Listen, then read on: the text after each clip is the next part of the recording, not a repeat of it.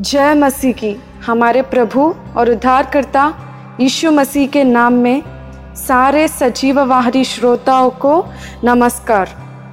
आज के दिन हमारे ध्यान करने का विषय, आप स्वीकार किए गए हो। कभी ना कभी हम अपने ज़िंदगियों में हालात ऐसे देखते हैं, जहाँ हम पत्थर की तरह फेंके जाते हैं और या लोग हमें छोड़ देते हैं। बोलते हैं कि तो किसी काम का नहीं है और वो पत्थर की तरफ़ फेंक देते हैं, निकम्मा ठहराते हैं। पर देखिए, आज के दिन परमेश्वर हमें क्या बोल रहा है?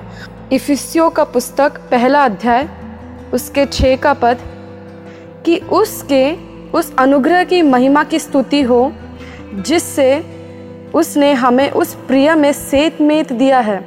इस वचन का मतलब ये है कि परमेश्वर ने अपने अनुग्रह की महिमा और स्तुति के लिए हमें प्रभु यीशु मसीह में स्वीकारा। उनके प्रिय पुत्र यीशु मसीह में परमेश्वर ने हम सभी को स्वीकारा।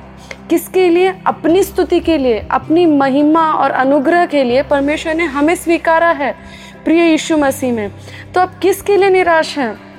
वो लोगों के बातों के लिए जो स्थिर नहीं रहते, वो बातों के लिए जो आज और कल बदलते रहते हैं?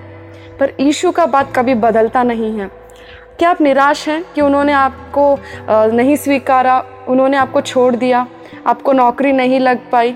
इस वजह से क्या आप निराश हैं? तो आपके लिए एक और वचन परमेश्वर देना चाहता है।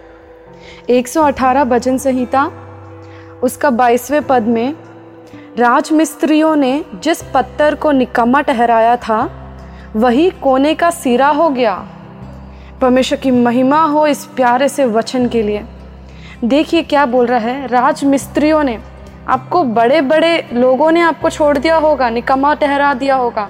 बोल दिए होंगे कि तू किसी काम का नहीं है, तेरे पास तो सही विद्या भी नहीं है, तेरे तेरे अंदर तो अच्छी ज्ञान भी नहीं है तो किसी काम का नहीं तो निकल जा हमारे इस नौकरी से तो निकल जा हमारे घर से, बोल दिए होंगे लोग।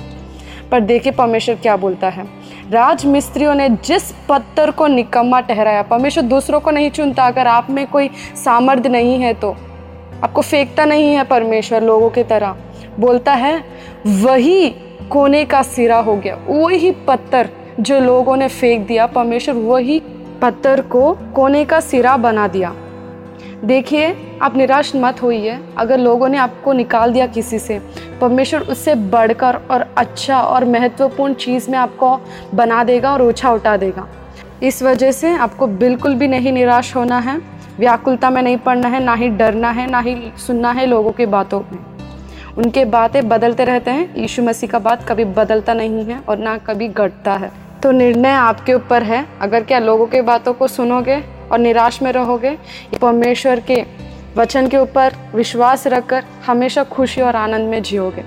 परमेश्वर इस निर्णय को आपके ऊपर छोड़ता है। आज के दिन अगर आप परमेश्वर के वचन के ऊपर विश्वास करना सीखेंगे तो आपकी ज़िंदगी का हर एक हालत परमेश्वर बदलने के लिए तैयार है।